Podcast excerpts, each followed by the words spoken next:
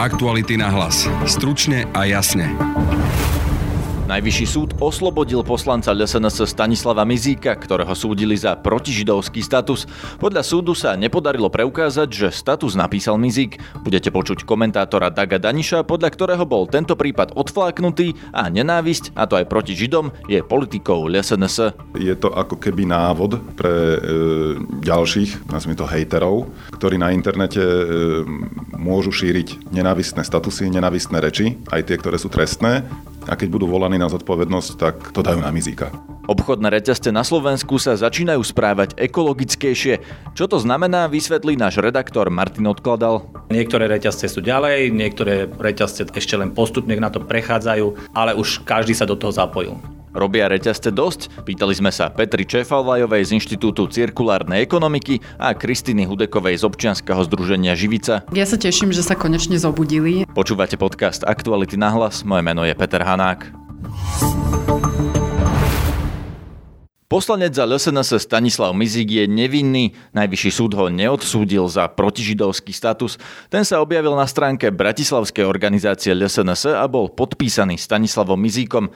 Jeho obsahom bol protest proti štátnym vyznamenaniam, ktoré vtedajší prezident Andrej Kiska udelil napríklad historikovi Ivanovi Kamencovi alebo Eve Mosnákovej, ktorá prežila holokaust, či režisérovi Jurajovi Hercovi. Autorovi statusu prekážal židovský pôvod ocenených a odôvodnil to tým, že aj Štúr, Hurban, Hodža či Vajanský mali podať neho k Židom negatívny vzťah. Najvyšší súd neposudzoval obsah tohto statusu, lebo podľa súdu nebolo dokázané, že ho napísal Stanislav Mizík. Hovorkyňa Najvyššieho súdu Alexandra Važanová. Senát Najvyššieho súdu e, odvolanie prokurátora v predmetnej trestnej veci zamietol ako nedôvodné, čím sa v plnej miere stotožnil s rozhodnutím špecializovaného trestného súdu, ktoré považuje za zákonné a správne.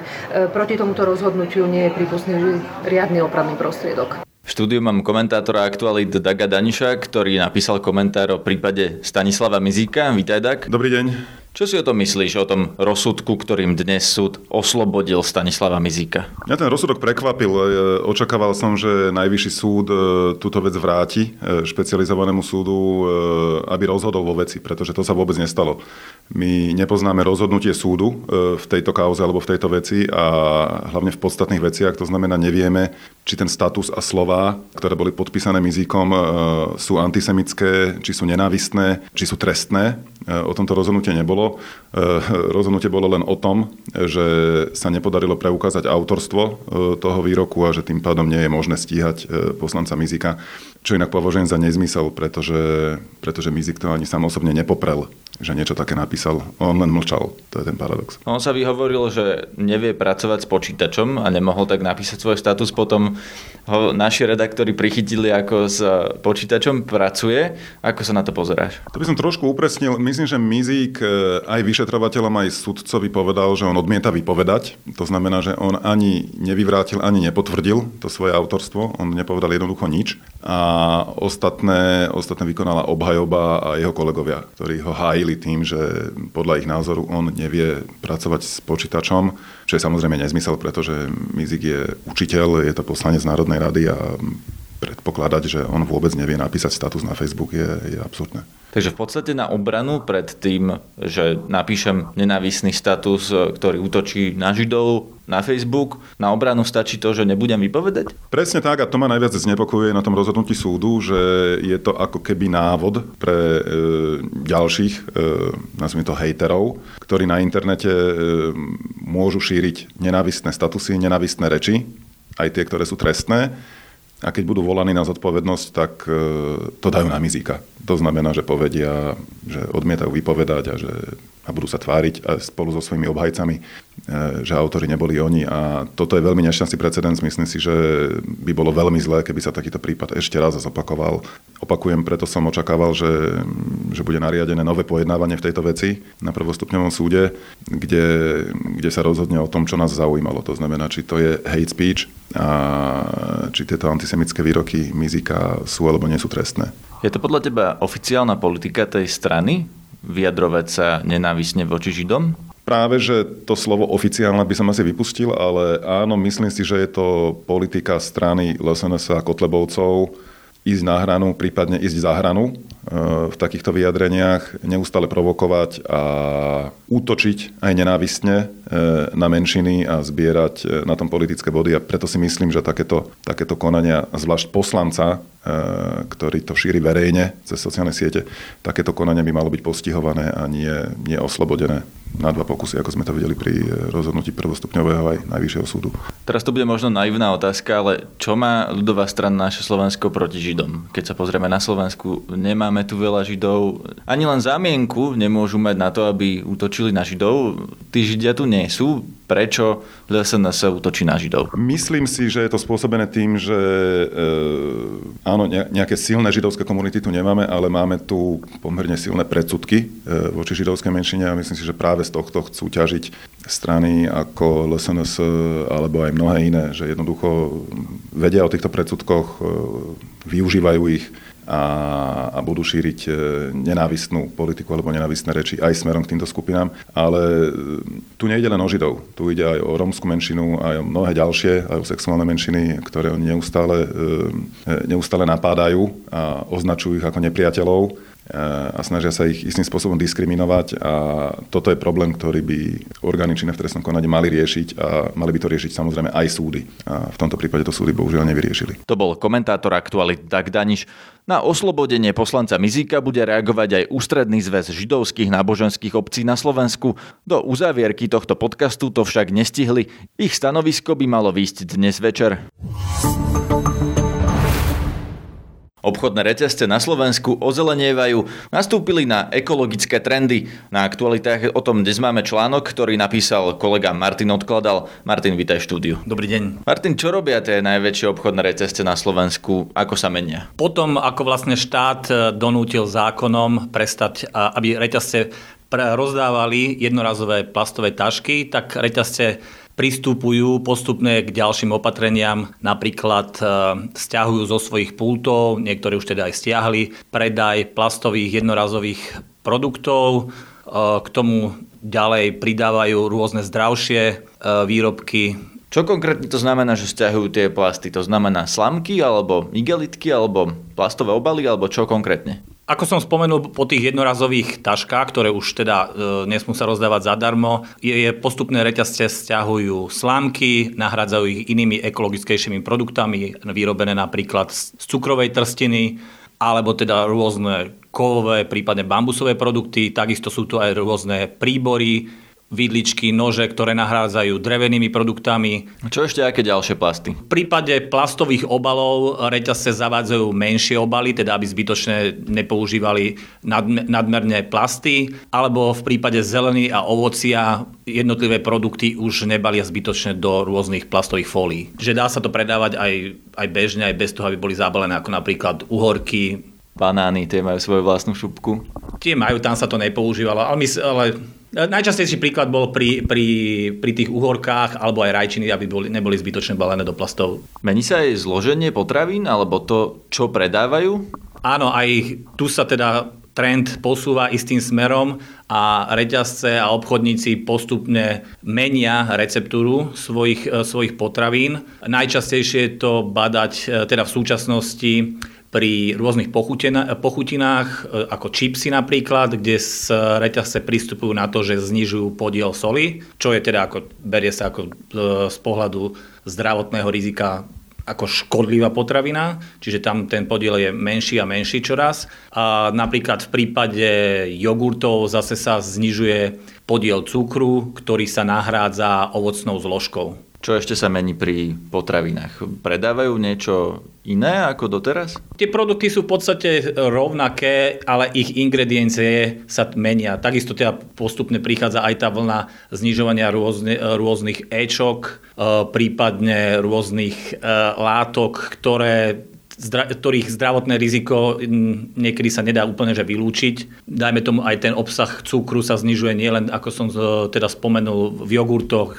Na, momentálne sú veľmi populárne znižovanie podiel cukru v nealkoholických nápojoch. Rozumiem, ale toto sú veci, ktoré vlastne robia asi výrobcovia tých e, produktov, ale čo robia tie reťazce? Lebo napríklad majú menej vecí z dovozu a viac e, lokálnych výrobkov, aby napríklad zredukovali emisie, alebo čo vlastne robia pre ekológiu. Tak ako si spomenul, napríklad aj ten podiel e, slovenských potravín sa postupne teda zvyšuje, aj keď teda ten podiel celkový je dosť malý, ale aj toto je istým spôsobom príspevok do toho, aby teda sa do ovzdušia nevypúšťali zbytočné CO2.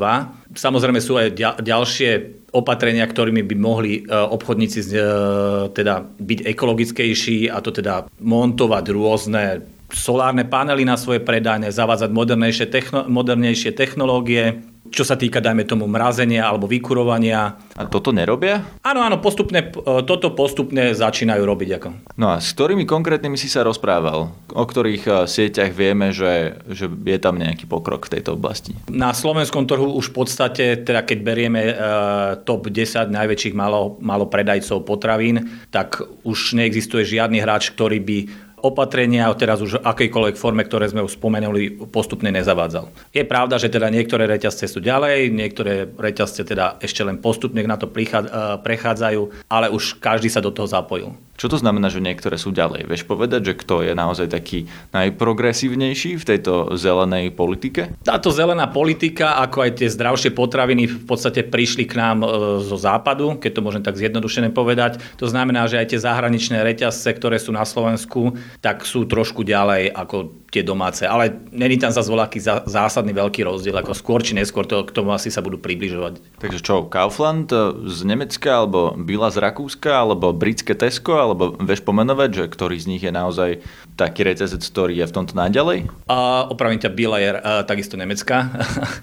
No tak asi veľa ich tu zase nemáme, tých zahraničných, buď sú, buď sú v podstate z Nemecka, alebo sú z Veľkej Británie, takí tí najhlavnejší na Slovensku trhu, tak áno, tí, títo sú to.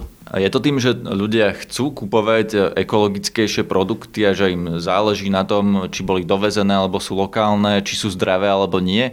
Alebo je to aj naopak, že ľudia kupujú to, čo je na policiach a teda ten supermarket ich môže naučiť nejakému ekologickejšiemu správaniu aj jedna otázka, aj druhá otázka je správna. Čiže v podstate oni sa tak navzájom doplňajú. To znamená, že keď obchodník ponúkne spotrebiteľovi voľaký tovar, dá mu možnosť na výber, tak samozrejme týmto prispel, ale zase na druhej strane aj tí spotrebitelia sú v podstate do istej miery, e, respektíve aj tí spotrebitelia chcú takéto produkty, čiže je to navzájom. Keby ich nechceli, tak ich ponu- obchodníci nebudú ponúkať, čiže to je úplne prirodzené. To bol ekonomický redaktor Aktualit Martin Odkladal. Robia reťazce dosť alebo naopak životnému prostrediu škodia? Pýtal som sa Petri Čefalvajovej z Inštitútu cirkulárnej ekonomiky. Naozaj na to, aby sme sa dostali k výsledku, a to je predchádzanie vzniku odpadov alebo zvýšili vlastne tú recykláciu, reťazce sú len súčasťou vlastne toho systému, ako dosiahnuť ten cieľ, netvoriť ten odpad. Čo s tým tie reťazce môžu robiť a v rámci toho, čo môžu robiť, robia dosť? Myslím si, že momentálne tá téma sa stala len novou témou pre tie reťazce, takže určite môžu robiť dosť, ale to, že vôbec začali, začaj, začínajú vnímať aj tú zelenú politiku. Zároveň nie je to len o tom, čo si žiada zelený spotrebiteľ a jeho zelené svedomie, ale je to zároveň aj o tom, čo Európska únia, aké kroky. V podstate ona v rámci legislatív alebo v rámci toho, čo žiada od štátov Európskej únie chce, tak takisto na to musí reagovať v podstate trh. A teda majú ešte priestor na to, aby niečo zlepšili, napravili, čo by ešte mohli robiť lepšie? Jednoznačne tam vidím veľký priestor v tom, aby výrobky, ktoré udávali na trh, sa snažili minimalizovať objem odpadov, aj balených, čiže obalov hlavne, využívať obaly, ktoré sú 100% recyklovateľné, ale nie len, že sa povie, že sú recyklovateľné, ale zároveň musia byť ekonomicky efektívne, efektívne recyklovateľné na domácom trhu. Čo to znamená v praxi, keď ideme do obchodu? Ako konkrétne by to malo vyzerať, aby to bolo lepšie? V ideálnom stave by sa zminimalizoval ten objem odpadu v rámci obalov na iba nutné, možn- nutné potreby. To znamená, aby ja som si mohla vybrať medzi potravinou nebalenou a balenou len v tom prípade, ak naozaj ten obal udrží alebo zvýši tú kvalitu potraviny v nejakom čase. To znamená, bude mať ten ochranný charakter, bude mať e, nielen mechanickú ochranu, ale zároveň aj tú hygienickú. Ale ak ja si kúpim niečo, čo nepotrebuje ten obal, tak ho naozaj dostanem v tom neobale. Aký produkt napríklad?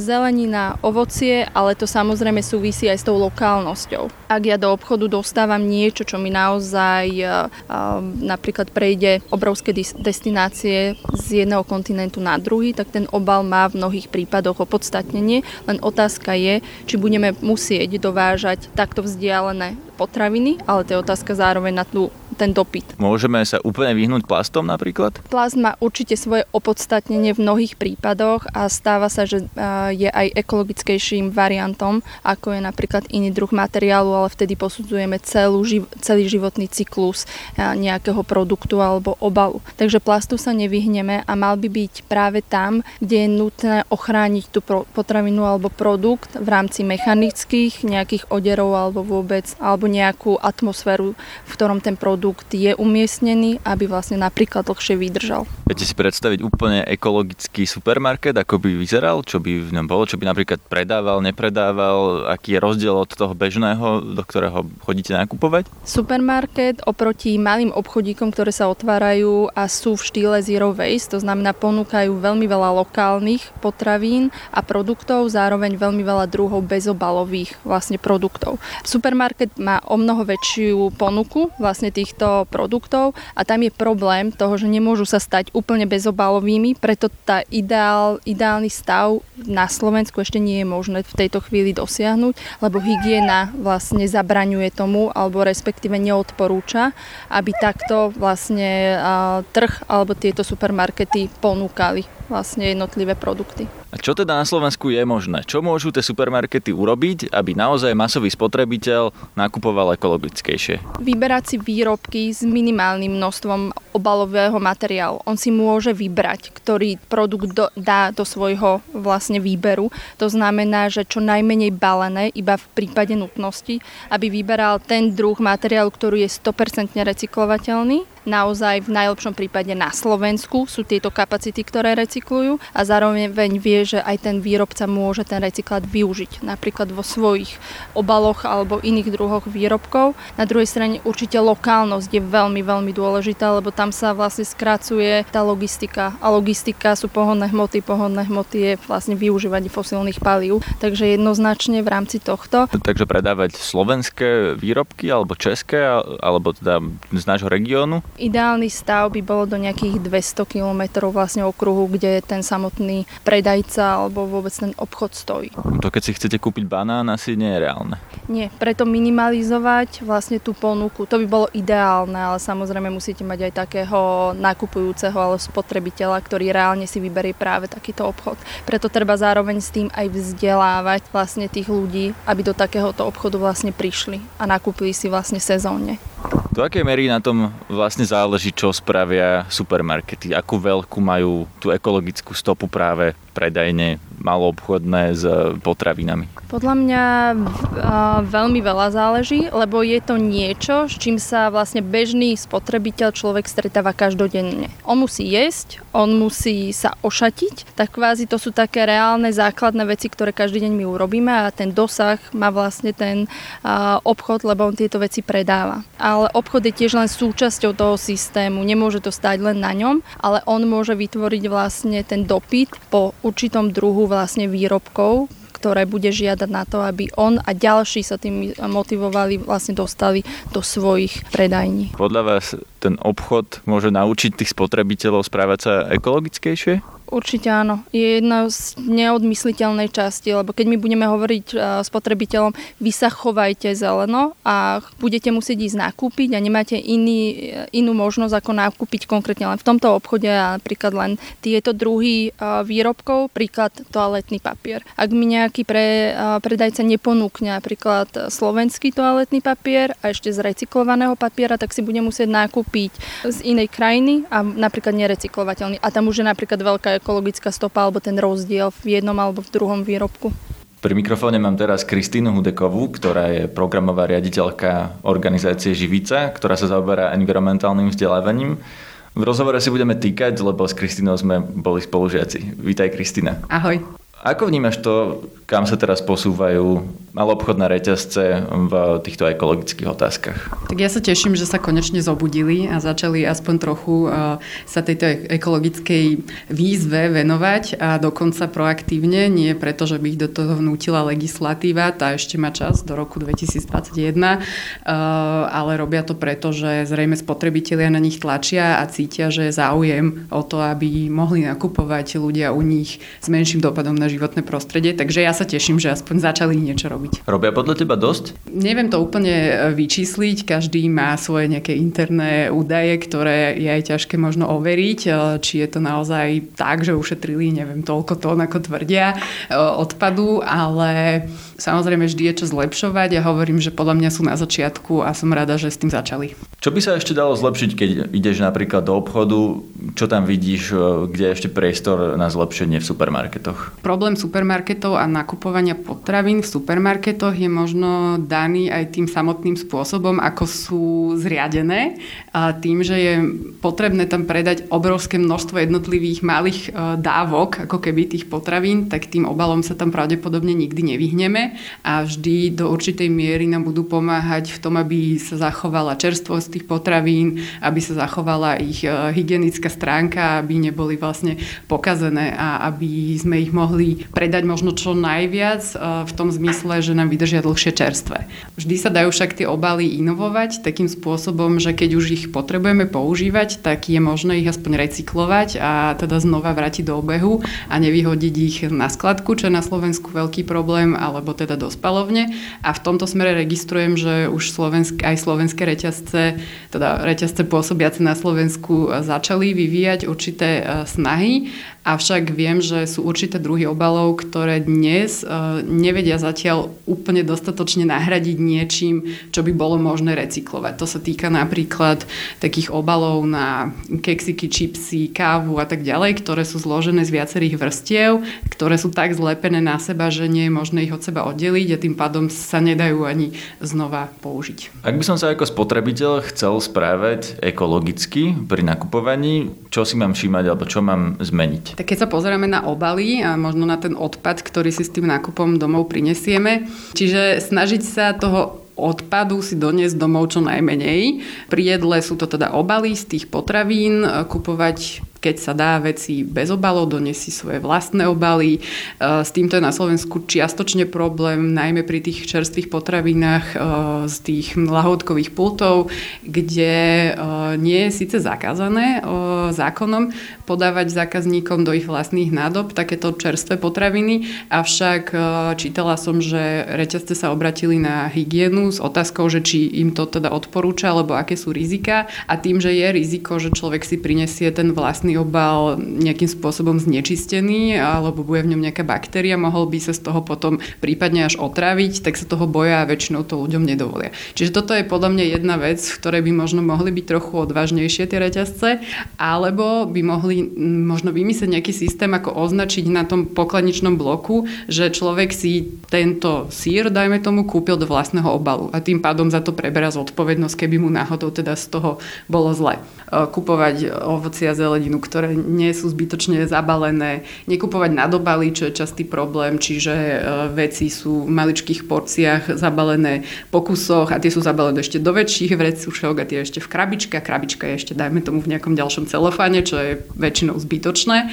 Takisto je fajn, ak sme schopní to skonzumovať, kupovať si väčšie balenia veci, e, pretože potom na váhu vlastne ten obal, ten odpad je menší, ako keby, že si kúpime, dajme tomu, dva menšie pracie prášky, je, je to je potom vlastne toho obalu menej, ako keď si kúpime jeden väčší. Potom samozrejme treba pozerať na to už, čo si kupujeme, ale to je možno trochu iná otázka. Ako treba pozerať na to, čo si kupujeme? Čo by si poradila bežnému poslucháčovi? Tak uh, pri potravinách sú tam uh, ako keby viaceré aspekty. Jednak je to miesto napríklad, kde bola tá potravina vypestovaná, aby sme ju zbytočne nemuseli prevážať uh, cez pol planety sem. Čiže ak sa dá uprednostňovať produkty, ktoré boli vyprodukované u nás alebo v blízkom okolí, potom sa treba pozerať na to, koľko pesticidov a iných chemických látok bolo použitých pri ich produkcii. To sa dá, ako to zistím, z, keď si kupujem napríklad nejakú zeleninu alebo ovocie v supermarkete, že koľko je v tom pesticídov. To by som celkom rád vedel. Zaručí ti to vlastne certifikát bio, ktorý hovorí o tom, že tá rastlina, vymyslím si mrkva, bola vyprodukovaná takým spôsobom, že pritom nebolo použité zbytočné množstvo, lebo určité typy chemických látok sú povolené aj pri biologickom pestovaní či už postrekov alebo syntetických hnojív. Takže opäť treba sa pozerať na tie certifikáty, ak je to možné. Stále sú však niektorí výrobcovia, ktorí splňajú v podstate podmienky um, buď tohto organického uh, spôsobu pestovania alebo aj fair trade, avšak nemajú ten certifikát. To už sa však človek dozvie len z nejakých článkov alebo zo skúseností od iných ľudí. Takže keď si kúpim bežné ovocie alebo zeleninu, ktoré nemá žiadnu nálepku bio ani nič také, tak je dosť pravdepodobné, že tam bude nejaký pesticíd alebo že to bolo vypestované spôsobom, ktorý škodí životnému prostrediu? Trochu áno. Možno nie úplne, že škodí ako čo. Každopádne tá záťaž na životné prostredie, ktorá pri jeho pestovaní bola, je vyššia ako keď e, je pestované organicky. A zaručí tá nálepka bio aj to, že to naozaj má menšiu záťaž na životné prostredie, alebo to je len to, že mne to uškodí menej, že je tam menej chemie napríklad? Ľudia sa na to podľa mňa často práve pozerajú nesprávne a čakajú od toho certifikátu bio, že napríklad ten pomaranč bude mať viac vitamínov alebo bude nejakým spôsobom hodnotnejší. To však nemá byť cieľom. Cieľom má byť práve tá druhá strana, že celý ten proces toho, odkedy on dozrieval, ako sme ho zasadili, polievali, čím sme ho striekali, až kým sme ho vlastne uh, priniesli k sebe domov, mal menší dopad na životné prostredie ako pri tom konvenčnom, klasickom, uh, veľko plošnom pestovaní, kde je naozaj potrebná veľká dávka aj tých chemických látok. Takže to bio hovorí viac o ekológii ako o tom, či je tá potravina zdravá? Presne tak. To boli tie mýty, ktoré sa šírili a mnohí ľudia preto bio nechceli kupovať, lebo si hovorili, že veď to vôbec nie je nutrične hodnotnejšie, ale to nemá byť ani pointa. Keď teda idem do obchodu nakupovať, na čom z toho môjho správania najviac záleží? Záleží na tom, či si naozaj prinesiem vlastnú tašku a kupujem si veci bez obalov, aby som vlastne nevytváral zbytočné obaly, alebo záleží viac na tom, že či sú to veci z dovozu, ktoré majú vysokú uhlíkovú stopu, ktoré viac škodia životnému prostrediu. Na čom z toho reálne záleží viac. Ja by som povedala, že je to taká kombinácia, lebo zase je pravda a možno na toto naraža, že eh, tie bio a fair trade certifikované produkty sú často zabalené práve preto, aby ich nemohli falšovať, na čo sa mnohí ľudia rozčulujú, že prečo tie banány sú napríklad v tom igelite, ale naozaj tam ide o tú ochranu toho, aby sa potom pod značkou fair trade nepredávali aj banány, ktoré sú konvenčné a stáli oveľa menej. Ja by som sa snažila to kombinovať. Zase nerobila by som z toho drámu keď človek e, si kúpi raz ten banán alebo si raz zoberie igelitku, pretože si zrovna doma tú tašku zabudol zobrať, tak sa svet nezrúti, ale minimálne to treba skúšať. Naražam skôr na to, že či naozaj záleží viac na tom, aby sme nepoužívali plasty, lebo vieme si predstaviť, že to napríklad znečistuje oceány a prírodu, alebo záleží viac na tom, aby sme nedovážali veci z ďalekých krajín, kde vzniká znečistenie ovzdušia, ktoré spôsobuje klimatické zmeny. Aj pri samotnej výrobe plastov vznikajú určité emisie skleníkových plynov, takže tá predstava, že keď e, ich jedno nejak si kúpime v tom obchode, tak už sú ako keby nejaké mm, stabilné a že vlastne za sebou nemajú žiadnu uhlíkovú stopu, nie je správna. Neviem porovnať presne, že či je vyššia uhlíková stopa niečoho, čo je v plastovom obale ako nejakého exotického ovocia, ktoré si kúpime bez obalu. To by trebalo vedieť presné druhy a presné kilometre a tak ďalej. V každom každom prípade pri plastových o, obaloch je problém najmä v tom, že aj tá samotná recyklácia vyžaduje určitú energiu. Nevieme zrecyklovať všetky plasty, ktoré sa dnes vyrobia a plast má vlastne m, mm, také vlastnosti, že tepelnou, tepelným spracovaním sa degradujú, čiže je stále krehkejší, lamavejší a vieme ho v recyklačnom procese otočiť tak maximálne 9 krát. Takže na čom teda záleží viac? Na tej doprave alebo na tom, aby sme kúpali bez plastov? Podľa mňa na obi dvojo. Keď kupujeme ekologické produkty alebo napríklad aj biopotraviny a tak, tak sú obvykle drahšie ako tie ostatné. Je to opodstatnené? Máme sa zmieriť s tým, že si priplatíme viac, keď sa chceme správať ekologicky? Podľa mňa, čím viac ľudí bude kupovať takéto typy potravín, tak tým budú samozrejme lacnejšie, pretože bude potom väčší dopyt, bude sa ich vyrábať viac. To, že niektoré výrobky sú až smiešne lacné, sa odráža v tom spôsobe napríklad chove zvierat, ktoré potom konzumujeme, že tie podmienky sú naozaj veľmi drsné a ten welfare tam nie je taký dobrý, ako by mohol byť, ale potom samozrejme je na to potrebný možno dlhší čas alebo viac zamestnancov, ktorí sa o nich budú starať a tak ďalej. Tým pádom samozrejme tá cena ide hore. Čiže je to niekedy aj taká kvázi ekologická daň.